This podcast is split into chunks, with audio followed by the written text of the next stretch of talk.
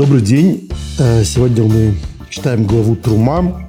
Э, глава Трума э, называется, как обычно, из-за первого, одного из первых слов в главе, но в данном случае очевидно говорящее название. Трума – это подношение буквально, то есть дар, подношение и так далее. И мы говорили уже в прошлом году и в позапрошлом году, это тема, которая совершенно неизбежна в эту неделю, о подношениях в храм, точнее в скинию Завета, о том, что именно и как именно следует давать э, на нужды э, этой самой скинии, шатра, свидетельства. Но сегодня мы поговорим, пожалуй, гораздо более общо, потому что э, похоже, что сама эта тема, прообраз всей большой темы, а главное, способ ее подачи дает возможность поговорить о чем-то большем, чем просто храмовые подношения, материалы, инструменты, которые э, использовались в храме, и в скинии завета и так далее. Ну, в общем, давайте сразу начнем э, с... Возьмем быка за рога, э, точнее, так как дальше мы увидим, что каким-то образом это вместо быка, то есть вместо теленка, поэтому возьмем только рога. А с самого начала нашей недельной главы написано так, и мы тут немного, как всегда, поговорим о переводе. «И Господь сказал Маше так». Э, это э, глава 25 книги Шмот с самого начала. В нашем издании Раш 476 страница. Впрочем, сам Раш нам сегодня не особенно пригодится, э, поскольку он как раз один из немногих, кто поставленным вопросом не занимается. И Господь сказал Маше так, «Скажи сынам Израиля, чтобы они собирали мне приношения». Дальше говорится подробно о том, какое именно приношение э, должны собирать. Раши останавливается на вопросе, что такое «мне». А это даже Раши пугает такого рода э, очеловечивание Бога, которому нужны какие-то подношения.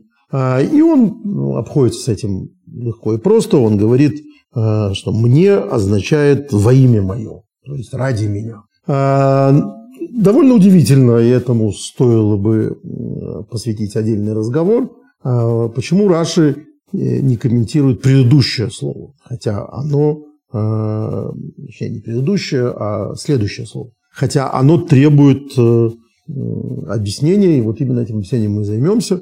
А, что такое, чтобы они собирали мне приношения? То есть э, обстоятельства простые. Господь говорит Маше, ты должен передать Э, евреям, чтобы они собирали мне приношения. На иврите это еще более выпукло и менее благозвучно, чтобы взяли мне подношение, взяли мне приношение. И вот это вот взяли мне, хотя здесь просится, очевидно, глагол «дали мне приношение». Э, Скажи сынам Израиля, чтобы они дали мне приношение. Э, почему взяли? Что означает это слово, чтобы они взяли мне приношение? Причем следует заметить, что в этом слове Тора, Маше, Бог последовательный. Дальше в 35 главе, когда, собственно, Маше будет исполнять, это повеление Бога уже э, спустившись с горы Синай, в главе Ваягел, в 35 главе, там то же самое говорится. Э, Ваемир Мэшел Колодас строил и сказал Маше всему, всей общине Израиля, как сказал ему Всевышний. «Э, Кхум и тхем труму. Соберите у себя приношение Господу. Там пожалуй, это еще более вызывающее, что значит соберите у себя. Кхумихем, точнее даже возьмите от себя. Возьмите, а не дайте от себя. Есть э, довольно легко выходящее из этого положения э, объяснение, что речь идет о сборщиках, то есть сборщики должны взять. Но это не очень э, хорошо в связи с тем, что сказано, что это обращение ко всем сынам Израиля.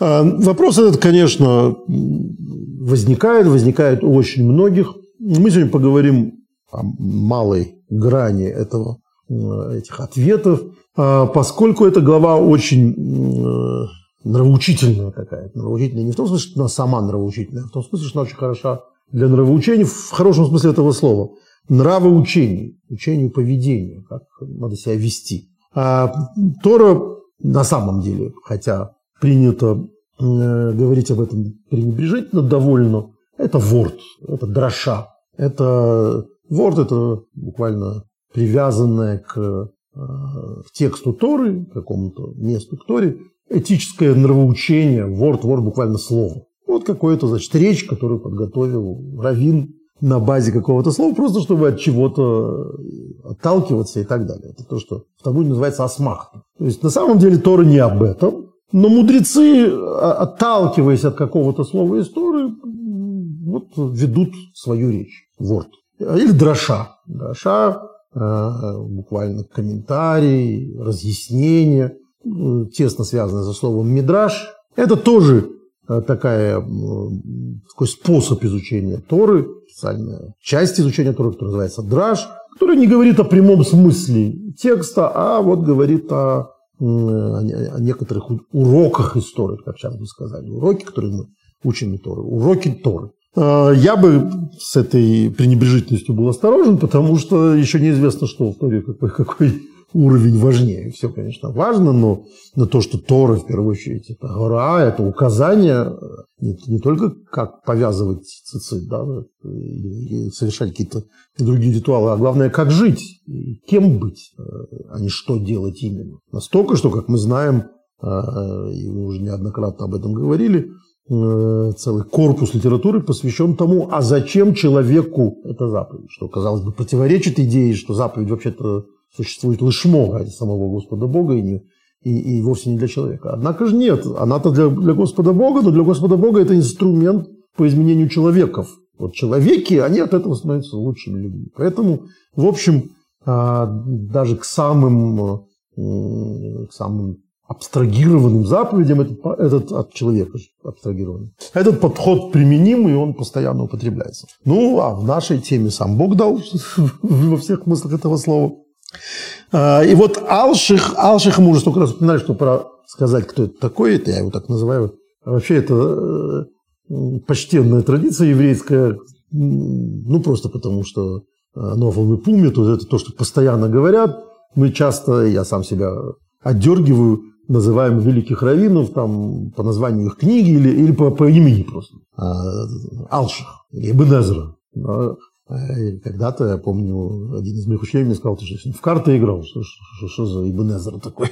Э, или там Сасадия Гаон. Хоть Гаон представляется. Ну, Алшиха уж так называют, потому что это Раби Моше Алших, э, которого называют еще, видимо, для того, чтобы уйти от этой фамильярности Алшиха Кодыш, святой Алших. Это довольно древний раввин, жил в самом начале XVI века. В Э, умер он в Цфате. А, и, э, и он был, он был учеником э, Иосифа, Раби Иосифа Каро и, и Раби Хайма Виталя, то есть Туз, очень, очень крупная фигура. Но он, кроме всего прочего, написал совершенно удивительный комментарий, вот сумевшийся, сумевший пробиться в, на полку главных комментариев Торы.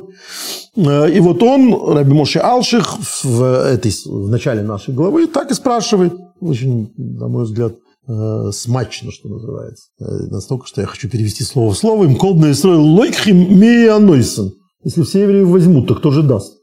То есть, если обращаются к евреям, возьмите, соберите. А кто же будет отдавать? Э, надо было сказать, говорит он, воитнули труму. Пусть мне дадут трума. Пусть мне дадут э, пожертвовать. Э, вот это поднесение. А, вообще, для понимания текста Торы совершенно незаменимая вещь – это видеть, как это слово используется в других нарративах, в других ситуациях. Вот мы Э, уже с вами посмотрели, как Моше пересказывает это в, через 10 глав еврейскому народу. Ну, та же самая ситуация, буквально та же самая заповедь, то, то же самое. Он говорит так же. Это еще ничего не значит. Может быть, вот можно так э, сказать. Однако есть удивительное, э, удивительное место, где это слово тоже употребляется вот ровно так же неуместно.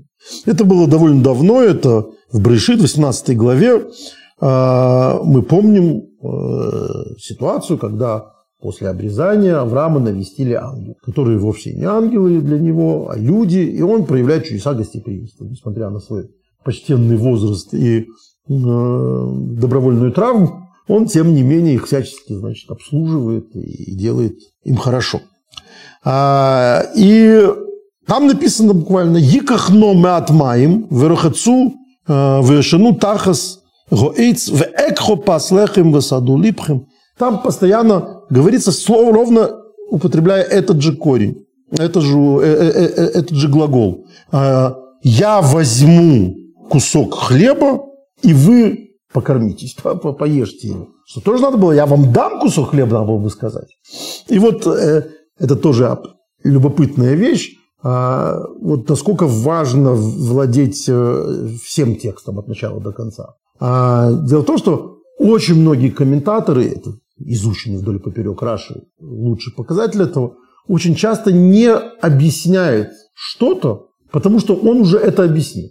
Ну, поди запомни, что он объяснил в других обстоятельствах то же самое слово. Э, в общем, это вот э, такой один из способов изучения. В нашем случае это э, применимо к еще одному комментатору, которого мы постоянно употребляем, упоминаем и используем его замечательный комментатор Абиефраим из Лунчицы, Клия Икар, очень известный и очень достойный комментатор, он э, объясняет ровно там, вот ровно это. Правда, это в другом его комментарии, не тот, который Клиекара, а это называется Сивседас. Это еще один комментарий, там на, на части Торы только. Вот он говорит так. Почему он говорит, и я возьму кусок хлеба?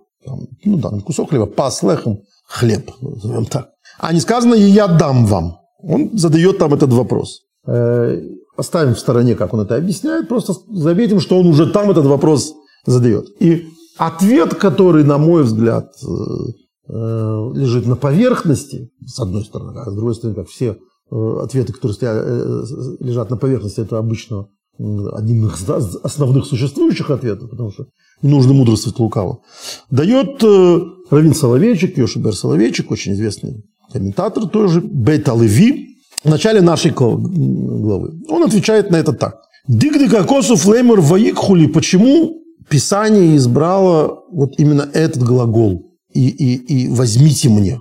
Дикр маши ешли одобы мамой, но его маши носит. И так что, потому что на самом деле, когда они дают на, на священные цели, в случае на храм, это и есть единственное, что у них есть. Что это значит? То есть возьмите себе, это значит из всего вашего малого или большого имущества. Вот то, что вы передадите, только это по-настоящему ваше. И он дает очень хороший пример. А, Дегам Мишеешло и Момен Гарбе, и на Момен Шилой. Даже если у человека есть несметные сокровища, это все не его. Рак Мунахат это у него какое-то время хранится. Ну, до понятного предела, это у него хранится. Врага Сарши носит лицдока ушло и мамаш. И только та сумма, которую он передает на благотворительность, она вечно его. Она навсегда остается за ним. Это его. В Омар он приводит доказательства этого или асмахту, как мы уже говорили, э, э, похожие выражения. Был такой, это в Бавабасре, в, в, в Вавилонском Талмуде, в Бавабасра на 11 странице есть э, замечательная афоризм, замечательная история про знаменитого Мунбаса Мелах. Мунбаза почему-то царя Мунбаза помнит плохо, Э, лучше помнит его мать, царицу Елену, а, или Ника, которые, они были, приняли иудаизм, они были, э, руководили какой-то, значит, руководили, владели, можно сказать, какой-то небольшой страной.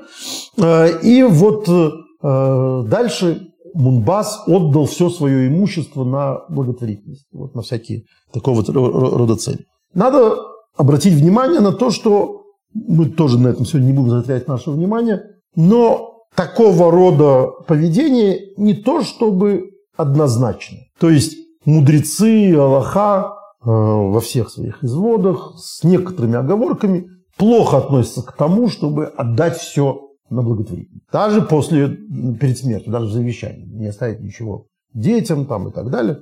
Но при жизни человек, в общем, в норме не должен отдавать все деньги на благотворительность, потому что он сам будет нуждаться в благотворительности. И это неправильно. Поэтому, собственно, ему и задают вопрос. Как же так? Твои предки, он же не плотником работал, он царь, твои предки собирали эту сокровищницу э, поколениями. А ты берешь, а ты раскидываешь налево и направо и опустошаешь свое, свою сокровищницу. В данном случае не идет речь, что это дело за счет государства, там, никакого государства, хозяин земли русский, да, то есть это ему все принадлежит. Но разумно ли это? Поколениями собирали для потомков, а ты взял это все и, и разбазарил. Он сказал так. А войсой гонзула херим, а валани ганастыляцем. Все наоборот вы ничего не понимаете. Мои предки собрали не для себя, а для других. Для других в данном случае это даже не обязательно их потомки их дети. Победит кто-то их страну и, и достанется это тому, кто... Землетрясение будет, все, все уйдет под, э, под землю. А я все это забрал себе. То есть вот я раздав это на цдаку, только по-настоящему ему сказать, что я владел этим имуществом. Оно мое. Ну и действительно, он до сих пор помнит Мумбаза, как там звали его предков, а, знают только эпиграфики, люди, изучающие могильные плиты. А, вот так понимает Равин Соловейчик а, эту Бейс Леви, вот этот, этот вопрос по поводу того, почему здесь написано «возьмите себе вот эти деньги, которые вы даете Богу». То есть это возьмите себе. Вы таким образом эти деньги делаете своими. Одна из Э, одна из самых известных галактических книг о благотворительности, то есть здесь все э, четко ограничено Аллахой. Я уже только что говорился, что не все надо отдавать на сдаку, нельзя все отдавать на сдаку. Столько надо, столько не надо. Все прописано. В чем, что, что значит, с чего отдавать из доходов или из э, оборота. Это все, все у нас прописано. А, так вот, один из самых известных сборников этого всего, это, собственно, один из самых известных законодателей нашего времени, Хафец Хайм, написал целую книжку, которая называется «Агават Хесед» – «Любовь к милосердию», где он без особых, надо сказать, э, э, сантиментов занимается галахой о том, как, кому и в каком количестве нужно давать благотворительность. Но во второй части у него есть вот такой отрывок, который я вам прочитаю. Эта книга есть на русском языке, поэтому она не издана, поэтому Э, сегодня она нам пригодилась. Сказано в Мидрше, в Мидрше Коэля Траба. В толковании стиха «И возненавидел я весь труд мой, над чем трудился под солнцем». Экклезиаст вообще грустная книжка. И такая, э, я бы сказал, э, пессимистичная. Она не просто грустная, а пессимистичная, что вот все суета, сует, ничего не надо, ешь да пей, завтра умрем. Ну что это такое? Не ждешь от религиозного труда э, таких ужасных э, выводов. Ешь да пей, э, ведь завтра умрем. Завтра умрем, то есть ничего нам не остается на, на после. А вот как объясняет э, очередную пессимистичную тираду экклезиаста, возненавидел я весь труд мой, над чем трудился под солнцем, это ровно пересказ того же самого. Ешь да завтра умрем. Э, или все суета, суета, сует, все суета. Чего ты дергаешься, что ты ищешь э, почета и богатства. Все это суета, с гнием ничего не останется. Раби Мейер был искусным песцом и зарабатывал три села в неделю. Это вот Мидраш цитирует э, Хофицхайм. Треть он тратил на еду и питье. Треть на одежду. А треть на благотворительность. Ну, там буквально на помощь изучающим Тору. Это отдельная история. Сейчас она, конечно, Э, не может восприниматься вне контекста этих вечных споров в Израиле, надо ли содержать э, сотни тысяч учащихся Ишив и Колыли, которые всю жизнь учатся и так далее. А, но стоит отвлечься и понять, что это в тех реалиях, ну, в общем, конечно, наших современных, это отчисление на науку, и все строится на свои места. То есть, вот он треть отдавал на изучающий Тору. Потому что наука по определению не может быть прибыльной, Э, кто-то должен изучать, кто-то должен углубляться в знания. Э, их должны содержать люди, которые занимаются другим чем. Э, но треть, треть он им отдавал. Спросили его ученики. Учитель, что же ты оставишь детям? Три трети, да? Треть на, еду питье он тратил, треть на одежду себе, а треть отдавал на благотворительность. Что же ты оставишь детям? Спросили его ученики. Сказал он им. И Мидраж в данном случае, он вполне в духе пессимизма экклезиаста самого. Э, сказал он им, если будут праведниками, то с ним будет по слову Давида. Молод я был и состарился, но не видел я праведника, оставленного и детей его просящих хлеба. Тилем, да, псалом, псалом, псалом 37, э, псалом 25 стих. Вот нет праведника, не бывает праведника, который просит хлеба. А и скажете, вы видели мы праведников, которые просят хлеба? Ну, кто там знает, что такое праведник, что такое просит хлеба. Поэтому просто поверьте на слово. Вот будет по слову. Если они праведные по-настоящему, то никогда они не будут просить хлеба. То есть им всегда будет хватать на жизнь. Зачем оставлять э, что-то в наследство, если они и так найдут себе пропитание. Если же нет, зачем мне оставлять имение врагам Всевышнего? Еще я буду содержать безбожников, атеистов и грешников. Это он о своих детях говорит потенциально. Кем они могут быть? Значит, если праведники, все с ними будет хорошо, а если не праведники, то пусть с ними будет плохо. А, это вот э, по поводу отношения к, э, к благотворительности. Вот он отдает на благотворительность, и с этим все понятно. Это его. Что значит его? Это значит, что у него есть участие в безусловной, безусловном деле. Помочь бедному, Э, накормить сироту, помочь изучению Торы, построить, вот отдать на, на святилище. Это очевидная вещь, законченная. Я когда-то, кажется, рассказывал по этому поводу, наверное, уже не один раз, э, известный рассказ исторический о том, что в Вильне, в городе Вильна, был э, один очень известный благотворитель, человек, у которого дом был открыт для всех бедняков, и настолько, что у него кличка была Махный Сорхин. Гостеприимный человек. Но это и кличка, и репутация, и, и, и учитывая ценность гостеприимства, э, можно сказать, уже памятник у него при жизни возник нерукотворный. А, был хасидом, и э, вот однажды, когда он приехал к э, своему рэбе, к Рабишному Залману, автору Тани, а, он на Ехидусе, на аудиенции пожаловался, что вот он не уверен, что это все правда. Ему кажется, что это фальш. Что в этой его благотворительности есть какая-то фальш. Потому что ему нравится эта репутация, этот рукотворный памятник. И он уже не уверен, что он это делает для этих нищих. Ему уже кажется, что он это делает для, для своего для своей гайвы, для своей гордыни. Кому еще вот не Рэбе пожаловаться на такое? А Рэбе очень счастливо его спросил, а ты им даешь испорченное вино или нормальное? Нормальное. Хлеб, говорит, хороший, свежий, настоящий или в мусоре каком-то. Ну, конечно, нормально. Ну, главное, чтобы это было нормально, а остальное работает. То есть все-таки человек, который помог бедному, помог сироте, помог скитальцу, помог заключенному там и так далее, неважно абсолютно в нет-то, какие у него интенции, зачем он это делал. Кстати, неважно, действительно, это человек бедный, который у него просил. Потому что заповедь дать тому, кто просит. И это уже его. А что там будет с детьми? Пойдут ли эти деньги на правильные вещи или на правильные? Вот Рабмир не был уверен. И поэтому э, решил, что лучше не рисковать. То есть он считал риски. Вот э, инвестиционные риски, он такой инвестиционный банкир, он вложил в безусловные акции, в э, благотворительность, а не в сомнительные. Там, что там будет с детьми, он не знает. Вот такая замечательная история.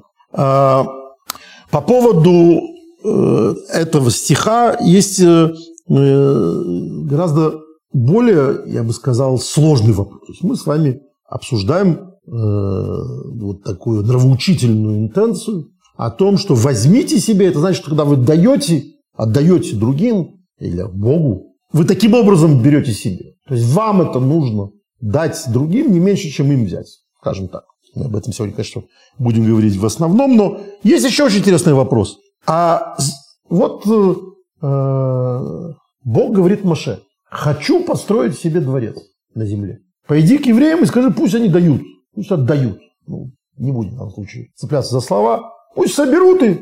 Это больше похоже на некоторых премьер-министров и президентов. Я решил себе построить резиденцию, давай введем по этому поводу налог. Богу нужно, чтобы евреи отдавали свои деньги, чтобы его народ отдавал свое имущество.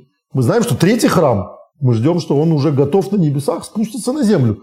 Это не надо большой веры для того, чтобы считать, что храм может спуститься на землю. Уже готовый, с мрамором, золотом. Это же Бог. Известная история, когда студенты пришли на аудиенцию к Ивальскому рэбе.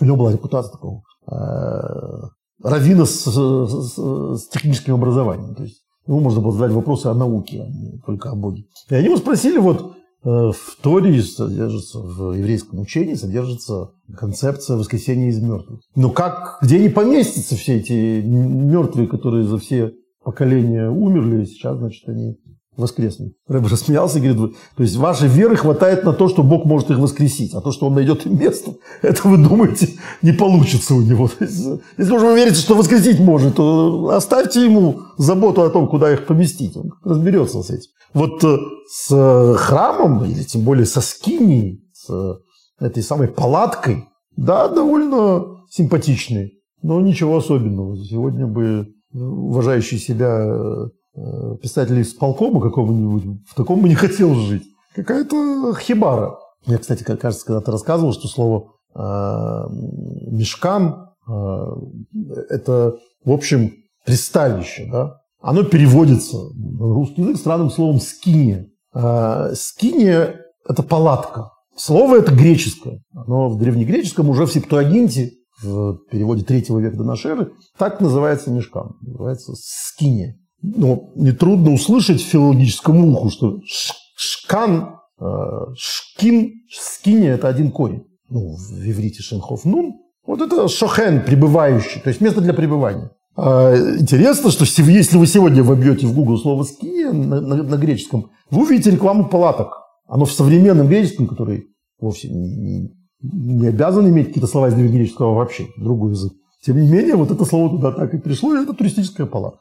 Так вот, такую палатку, которую сегодня можно купить на, на eBay греческом за 100 евро, ну, больше, красивее, со всякими там замечательными вещами. Бог не мог сделать сам. Зачем ему нужно деньги, деньги евреев? Это так, так этот вопрос задают многие комментаторы, зачитаю вот один из современных комментариев, один из современных вопросов. Лома лосов недовый с быкупой. Зачем нужно собирать эти пожертвования в кассах, э, кувшинах каких-то?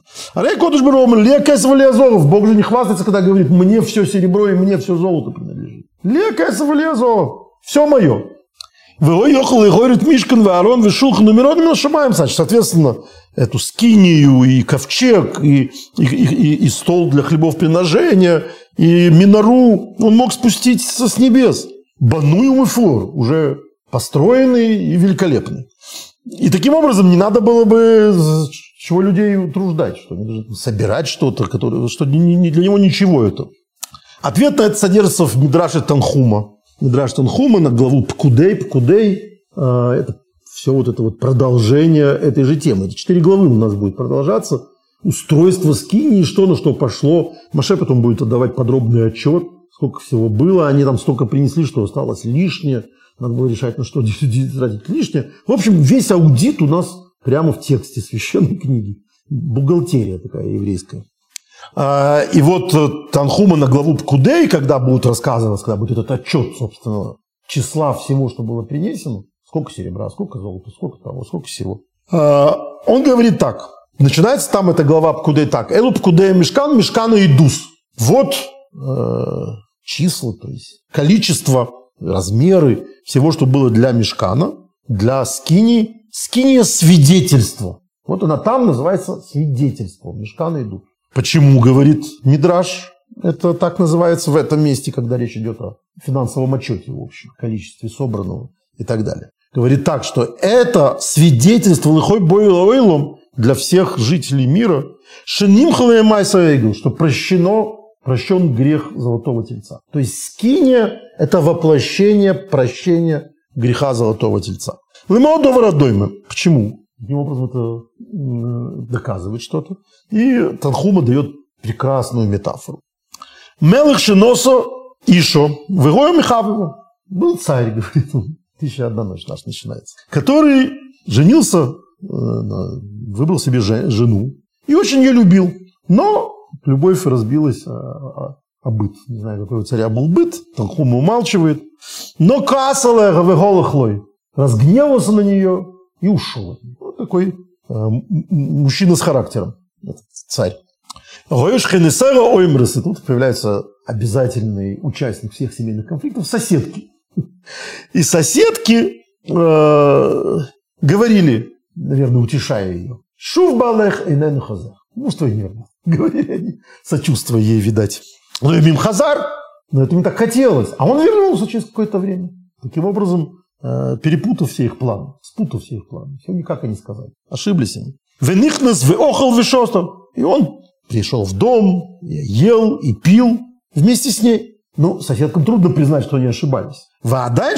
Лома аминот, не, не сраться. Пока соседки не готовы верить, что он ее простил, что он удовлетворен уже. Отношения пришли в нормальное состояние. И вот они говорят, да ладно, пришел, мы там слышим закон Хуны. Ну, пришел поесть, есть захотел, сейчас уйдет дальше. Ничего это не значит.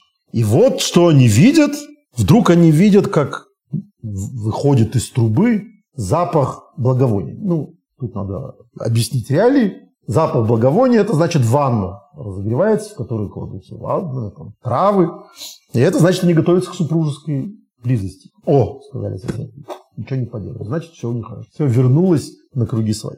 Вот так же, говорит Мидраш Танхума, с тем, что было золотым тельцом. Было дарование Торы на горе Синай. Это свадьба. Наш жених божественный взял себе невесту, еврейский народ. И очень быстро произошла семейная ссора. Что значит семейная ссора? Тут Танхума нам не рассказывает, что жена ему изменяла. По очень простой причине. Потому что по еврейскому закону, если жена изменила, ее уже вернуть нельзя. Не то, что он может ее простить. Это сложная история.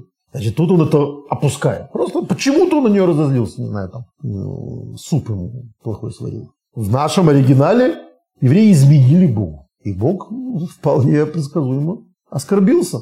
Оскорбился настолько, что мы знаем, что он ушел от них. Он сказал Маше, давай-ка заканчивать с этой бандой. Что-нибудь другое себе придумаем. Но Маше получилось договориться, и Всевышний как бы простил народ. Но окружающие, говорит Мидраш, говорили, ну это былого не будет. Это не, не то, что он их, он их не уничтожил, это не значит, что они, э, теперь у них будут прежние отношения. И вот скиния, в которой появились жертвы, с благовониями, запахом жертв и так далее, это показатель того, что не сраться. Это показатель того, что он удовлетворен.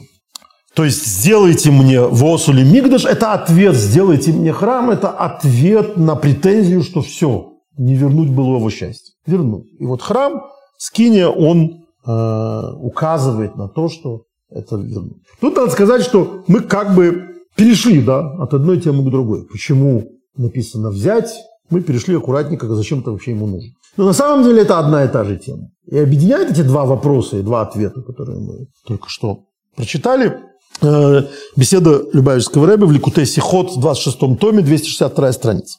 Говорит так, что такое вообще мешкам? Мы об этом неоднократно говорили. Скиния, храм будущий. Это в первую очередь место возможного искупления. Дом искупления. Он нужен для искупления и, соответственно, появляется, когда был совершен грех э, Золотого Тельца. То есть появляется фактически. Харота боули дебиту беках шемок шебимком азоров шишовку. И, соответственно, говорит Рэбе, э, раскаяние, как любят говорить некоторые э, нынешние политики, деятельное раскаяние, деятельное раскаяние евреев за грех Золотого Тельца проявляется ровно в том, что вместо того золота, которое они от всей души отдавали на Золотого Тельца, настолько, что их остановить было невозможно. Не мечтали вырвать у себя серьги, там, кольца и так далее, браслеты и бросить их в этот костер. Это страстное желание было это отдать. Вместо этого теперь точно так же от всей души они отдают золото и все остальное Богу. То есть, если бы не сказали виновато, вот зря я бросил, это еще не раскаяние. Раскаяние – это изменение вектора любви. Ровно те же проявления страстности, которые они проявили по отношению к Золотому Тельцу, теперь надо проявить по отношению к Богу. Это называется деятельное раскаяние. Поэтому они не просто дают, они дают больше, чем их просят. Дальше в Пекуде мы увидим, что они дали больше, чем было нужно. И был вопрос, что же делать с оставшимся. Но тукезов бнедиуслев есера авура шросашхин. Фем испутгал камы, как мы дальше будем читать, ваягрил, э, они, написано, марбим леави. Они давали больше, то есть они давали усиленно, отдавали на храм. Ваблоха Гойсо даем вилуту. Это ту работу, которую там же все отдавали, не обязательно золото и серебро, давали свои таланты, давали свои способности. И то в результате, что они делали, было лишним. Их было больше, чем было нужно. В очереди стояли, чтобы забить гвоздь. То есть это вот настоящее проявление семейного примирения. Волхен и цивуй авая гоя алликиха сагазборями. Тут Рэбе возвращается к этому известному комментарию. Поэтому, собственно, и возникла проблема. Главное, что сказал Всевышний, дав опцию деятельно раскаяться за золотого тельца, он назначил газборем, назначил э, кассиров, которые должны были теперь с этими денежными потоками проследить, чтобы все пошло, все эти добрые пожелания пошли на дело. Они пошли на храм, потому что Евреи отдавали все свое сердце Богу. Значит, теперь надо вот это вот сердце правильно рассчитать и все потратить. То есть, таким образом, вся идея этого давания Это была дача возможности евреям показать свою готовность к раскаянию. То есть материализованное раскаяние. Прошлую неделю мы не говорили об этом, но прошлая неделя называлась э, глава Мишпатим. Неделя традиционно в невисокосный год называлась не неделя Мишпатим, а неделя Шкалим. Шкалим – это шекели, сикели. Да? А почему он так называется? Потому что перед э, Адаром принято читать вторую не недельную главу, не, не то, что относится к недельной главе, а историю о э, вот этих половине шекеля, которые собирали вот ровно на это. На мешкан, на, на карбонот, на жертвы и так далее. Почему это перед Адаром, мы сегодня еще поговорим. А, это был новый финансовый год, да, то есть не сам начинался новый финансовый год, то есть все жертвы, а, которые в храме постоянно приносили, вне зависимости от необходимости, а просто за, за весь еврейский народ, который мы сегодня называем молитвами, шахарит, утренняя молитва, мусав, там, дополнительная молитва, это все было, на это все было нужны деньги. И эти деньги, вот это были из, из этих полшекеля, они собирались. А, и вот э, в принципе, это глава Китиса. И есть э, в этой главе Китиса знаменитый комментарий, что Всевышний говорит ему «Газе, вот полшекеля, вот эти полшекеля, которые евреи будут давать». Слово «газе» в этом смысле «вот это», «эти», а оно всегда в Торе э, трактуется как то, на что показывают пальцы, то, что можно показать предмет. И обычно э, там то же самое, например, написано о новомесячии, что когда Всевышний говорил, что надо а, благословлять Луну, то он показал Маше, как выглядит Луна, когда ее надо благословлять. Понятно. И сегодня только нейросеть может точно рассчитать, когда появляется где что там. Э, там высшая математика, да, астрономия. Маше сказал, что он не понимает, как это, какой должна быть Луна, чтобы надо было э, благословлять новый месяц. А, и Всевышний сказал вот такой. Как это объяснить? Э, Лейбницу подавай. Все, все, все, все вот это вот объяснять. Вот такой. Такая же история, когда э, речь идет о разных там, травах, которые на что идут. Маша в пустыне говорит, я не знаю, что это за травы. Всевышний говорит, азе. Вот такие вот травы. Показывают ему эти травы. Понятно. Но полшекеля. Это отдельная история, конечно, что эти, эти полшекеля, которые он ему показал, э, Бедраж говорит, он ему показал монету огненную, монету из огня.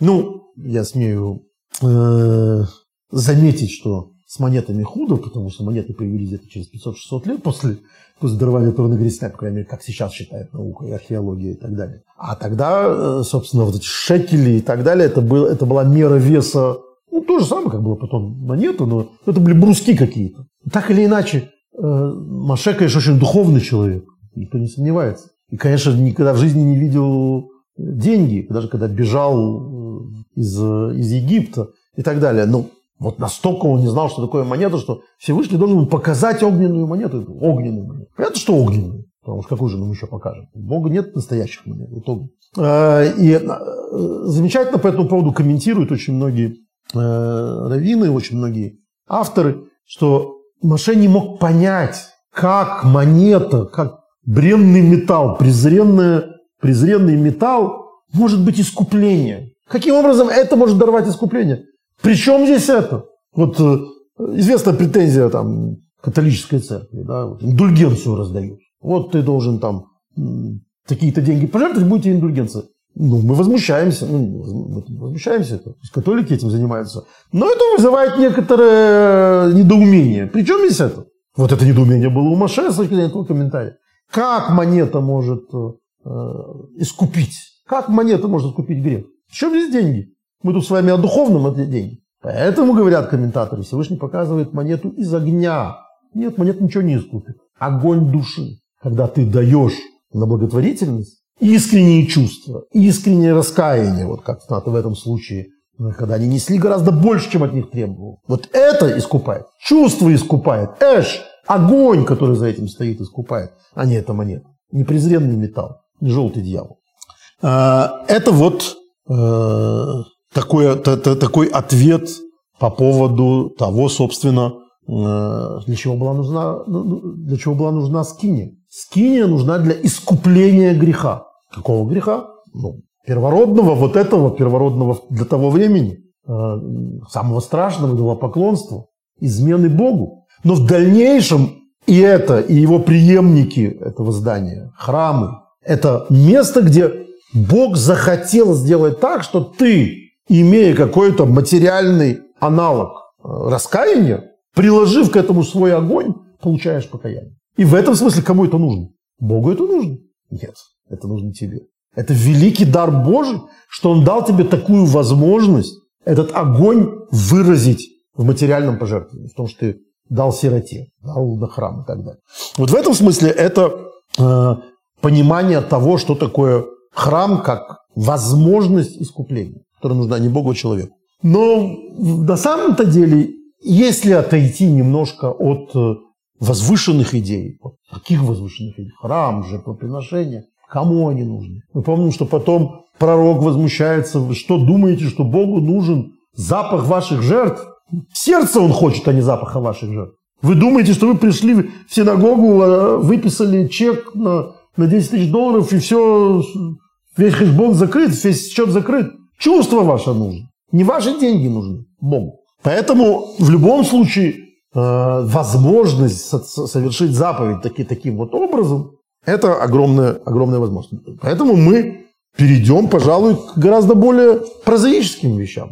Не к помощи Э, храму на жертвоприношение, а отношения между людьми. Мы видим в, в свитке Рут. Рут – это одна из самых известных, Руфь – одна из самых известных книг. Краткое содержание предыдущих серий. Э, Ноэминь, э, еврейка, которая, ну, израильтянка, которая, значит, уехала из, из страны, потеряла мужа, муж умер, и давно уже довольно а сейчас умерли двое ее сыновей. И один из этих сыновей, Манох, он женился на, до этого на Рут. А Рут Моавитянка. Моавитяне – это такой народ, э, который очень близок этнически к евреям, настолько, что для археологов это огромная проблема. Они, э, письменность та же самая, культура до дарования Торы та же самая. Поэтому ну, ну понятно, что, в общем, э, народ более чем близкий. Но к тому времени уже после здорования Торы уже совершенно отдалившийся и с некоторой долей конфликта э, и так далее. Но нам важно, что когда умер Манох, когда умер сын Наиминь, а Наиминь уходит, соответственно, что ей теперь уже делать? В чужой стране, она идет в Израиль, а вдовевшая ее невестка Рут говорит, что я иду с тобой, твой народ мой народ, И она становится таким символом праведной прозелитки, праведной женщины, присоединившейся к еврейскому народу. Э, они, которые были очень обеспечены, все у них было замечательно, вот они оказались у разбитого корыта. Они совершенно нищие приходят в страну Израиля, у них ничего нет. Настолько, что Рут вынуждена э, пользоваться традиционной благотворительностью, самого, самого, можно сказать, низменного толка. В Торе написано, что когда собирают колосья, то если что упало из снопа, не надо это, нельзя это собирать, надо оставить беднякам. Э, закон ровно противоположный был принят в 1935 году, кажется. О, о, о трех колосьях его называли. Воровали с колхозного поля. Начиналось воровство с этих трех колосков, которые отпали ровно из этих снопов, которые, значит, собирал колхоз. Ну, расстрел, между прочим, получали. Но вот Тора запрещает это собирать э, хозяевам. Надо это обязательно оставлять беднякам. Э, и вот Рут, она отправляется, соответственно, на поля. И вот на, на этих полях она собирается, собирает эти колосья. И она приходит на поле богатого человека, который ее дальний родственник, ну, не ее, а всей семьи. Э, там дальше выяснится, что он, в общем, может стать ее мужем, но это не скоро будет. Пока она приходит на, на, на, на это самое поле, собирает колосья, он узнает, что она собирает колосья, и э, очень ей помогает. Он велит давать ей больше, чем ей положено, приводит ее в дом, ее кормят. В общем, описано замечательное благотворительность, замечательное гостеприимство. Для этого несчастные, значит, чужестранки, вдовы, то есть самые-самые униженные, оскорбленные возможный объект благотворительности. И вот она приходит э, домой после этого, принеся, видимо, госзаказ, что там тушенка, хлеба, варенье, сгущенное молоко, солями, вот это все, что ей, значит, наложили, то, что она смогла унести, все это нам приносит. И свекровь Наимин ей говорит, это Рут 2.19. Где собирала ты сегодня и где работал? Да будь благословен благодетель твой. И рассказала она свекрови своей, у кого она работала. И сказала имя, ну там работала это, делала, где она, где она собирала. И сказала имя того человека, для которого я совершила сегодня. Совершила сегодня благодеяние. Боаз. Текст испорчен, говорят в таком случае комментаторы. Как это она совершила для благодеяния? Наверное, тут писец ошибся. Человека, который совершил для меня благодеяние. Как это может быть? Э, для которого я сегодня совершил благодеяние. Какая наглость. Мидрш говорит в связи с этим, этот, от имени Талмуда, Мишны, целый, значит, э, урок, связанный с нашей недельной главой. Это вот Мидраш Раба показывает специально, что он тоже есть на русском языке, который одновременно в одном томе Эстер и Рут. Два Мидраша к двум важным книгам. Учили мудрецы Мишны от имени Раби Ишуа. Больше, чем хозяин дома делает для нищего, нищий делает для хозяина дома. Как сказала Рут Наоми, имя того человека, для которого я совершила, в скобках, благодеяние сегодня. И не сказала она, который совершил для меня, но для которого я совершила. Много дел и много благодеяний совершила я для него за то, что он накормил меня одним куском. То есть она говорит так, он дал мне кусок хлеба, он мне дал порцию хлеба. Но то, что он за это получает, то есть ту заслугу, которую человек получает за то, что накормил вдову, это ему гораздо больше инвестиция, чем он мне дал. Я хочу только сказать э, по своему опыту, что никому не советую повторять. То есть, когда он что-то делает кто-то доброе и хорошее, не надо говорить, что вы ему сделали благодеяние. Я был свидетелем на одной равинской конференции, где э, выступал такой благодетель, ну, благодетель, благодетель, один из крупнейших спонсоров постсоветского еврейства. И он ну, вообще великолепный человек, очень скромный, правда скромный. Не внешне, его достаточно хорошо знаю, чтобы знать, что это так на самом деле. А, и он сказал, что вот он, открывал эту встречу, говоря, что э, я вам всем очень благодарен, э, потому что вы мне даете возможность вот, участвовать в жизни сотен тысяч человек, которым я никогда не дошел. Благодаря вам, я вам, поэтому я вам очень благодарен. Сказал он, я думаю, еще и для того, чтобы немножко пафос снизить, чтобы, понятно было, сейчас все выступающие будут его восхвалять. Это не очень неприятно, когда их восхваляют в лицо. Ну и вот, э, и, и, и слово дали э, самому молодому юному раввину, который, именно потому что вот он только что приехал, уже все были опытные, да, 10 лет жили. А вот он только приехал в свой город, и он, значит, начал свою речь с того, что вот я хочу сказать господину, это не мы вас должны благодарить, это вы нас должны благодарить. Все по окаменели. Потому что в его устах это прозвучало даже не наглостью, а глупостью какой-то. Но вот э, надо заметить, что э, э, Рут тоже это сказала не ему, не Боазу, а потом сказала Наими, это, конечно, такой завуалированный комплимент. Можно его перевести так, пусть ему Бог отплатит стоить. Я болюсь за него, надеюсь, что он получит во много раз больше, чем то, что он мне дал. А, Тут очень длинный потом э, э, комментарий о том, что вообще нищих не надо обижать. Что э, тоже мы неоднократно говорили, что когда Тора говорит сироте, сироту и вдову не притесняй, бедному подавай, это не в последнюю очередь, говорят комментаторы, это тебе совет. Это не только к тебе просьба, не только тебе заповедь, тебе совет. Почему? Потому что нищего, сироту и вдову каждый может обидеть. Поэтому они постоянно плачут. А таких Бог слышит. Тебе не стоит этих людей обижать. Потому что Бог услышит.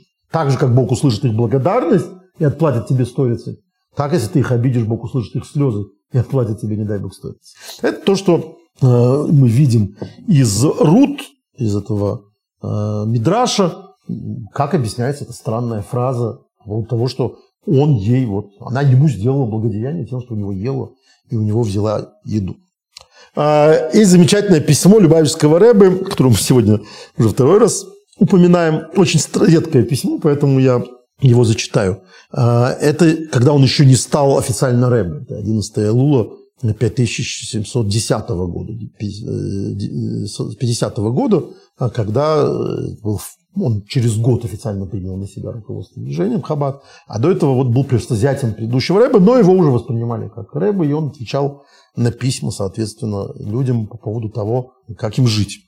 А он говорит так, кому-то, видимо, на его вопрос, благословение бизнеса или что-то такое, это частая просьба к, э, к цадикам. Эцелакот. У Бога есть два пути, два способа общения с бизнесменом. Дерехахас – один путь. Шекойден нойсен кесев аркахроя камам фришем Первое, он дает деньги, Бог, и дальше смотрит, сколько отделили от них на благотворительность. Так, он сказал, что должна быть десятина, кто надо давать беднякам. Он проверяет, не обманули ли. То есть тут такой наш верховный партнер, который проверяет, что там у тебя с кассой. Не зажилил ли ты э, то, что должен отдать. Это один путь. Дал, проверил, бухгалтерия закрыта. Дерих а второе, шинойсен издока ейсермая в шоре. Когда человек дает сдаку больше, чем он может себе позволить. То есть он дает больше, чем полагается. Ваавая эн нишабалхоев, тогда Бог не остается должником. То есть это та вещь, о которой, надо сказать, очень в редком варианте Бог сам говорит. Давайте посмотрим, что он говорит об этом. А, Всевышний отвеч... возвращает на счет во много раз больше. Это касается не только денег. А, поэтому, когда я увидел, узнал, как кому-то помогали, видимо, я так понимаю, что кто-то похвастался, что он там помог какой-нибудь школе или э, дому престарелых или дому сирот, которых тогда было много. Я удивился, почему вы так жалеете Господа Бога? Тамани, Маши, Мирахмим, Инхе Малакотсбру. Мне странно, что вы так пожалели Господа Бога.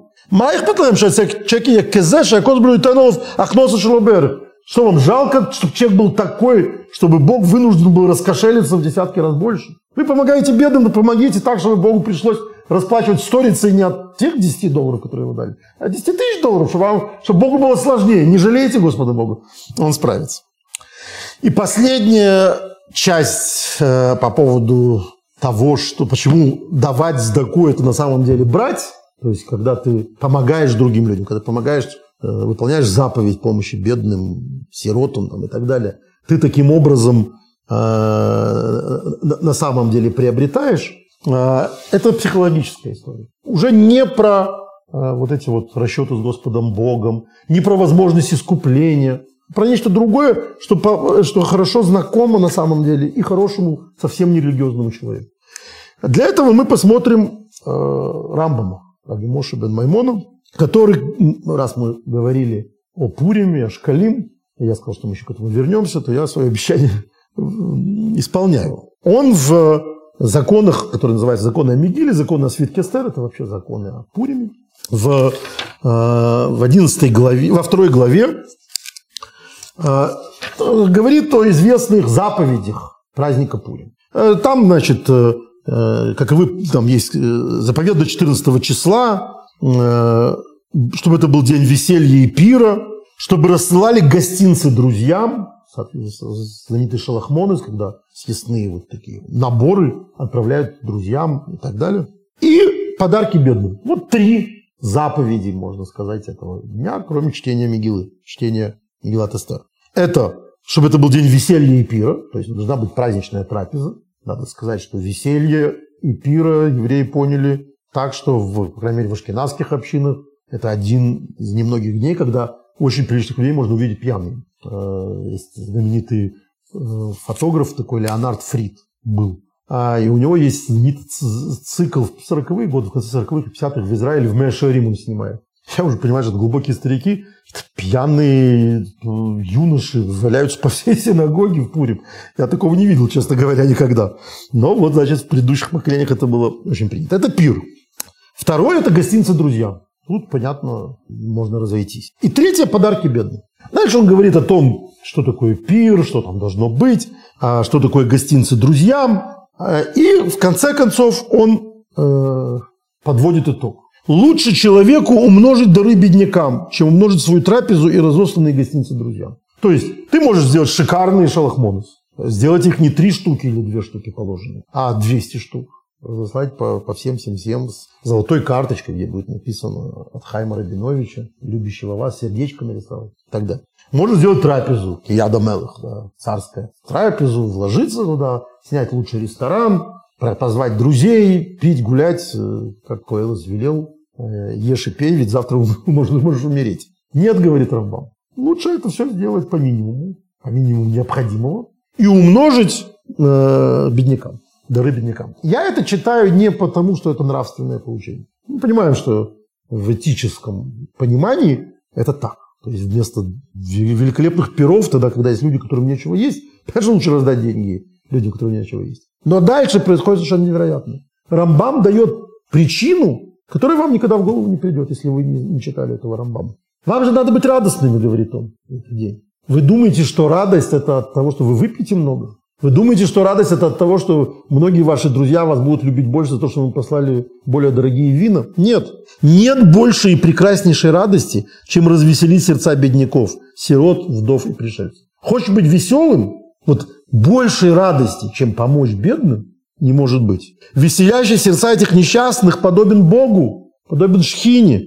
Как сказано бы, так говорит Всевышний, возвышенный и превознесенный, существующий вечное святое имя Его.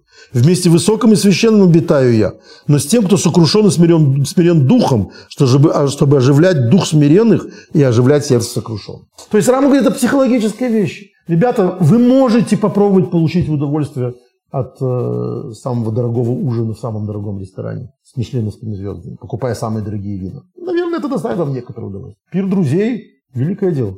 Вы можете, конечно, получить удовольствие от того, что шокируете своей щедростью своих друзей. Да, тоже радость. Но поверьте мне, говорит Рам, самая большая радость, когда люди, у которых ничего нет, благодаря вам в этот день будут рады.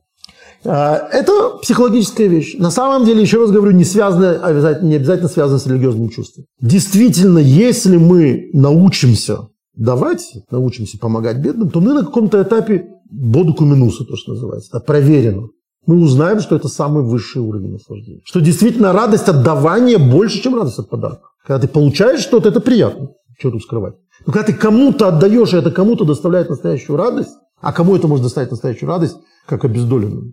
Понятно, что твой друг, он человек примерно твоего круга. Конечно, его порадуют твои дорогие вина. Но сказать, что это для него предел мечтаний, ты столько не зарабатываешь, чтобы удивить своего друга так, чтобы он прямо был потрясен. Да, хорошая трапеза – это весело. Какой вопрос? Но это не так весело. Никто на этой трапезе не испытывает такого веселья, как человек, который получил вместо краюхи хлеба, который он ожидал, э, получил настоящую трапезу. Я с этим вспоминаю историю, которая очень давно э, она ходила, тогда еще не было соцсетей, а, а были пейджеры тогда. Я помню, это, это, эта история, которая меня поразила, я, я ее запомнил и, и несколько раз уже слышал, поэтому, скорее всего, она верная. Это, по-моему, какая-то Э, цитата из газеты израильской, то ли из «Идиота Хроно», то ли из Марива.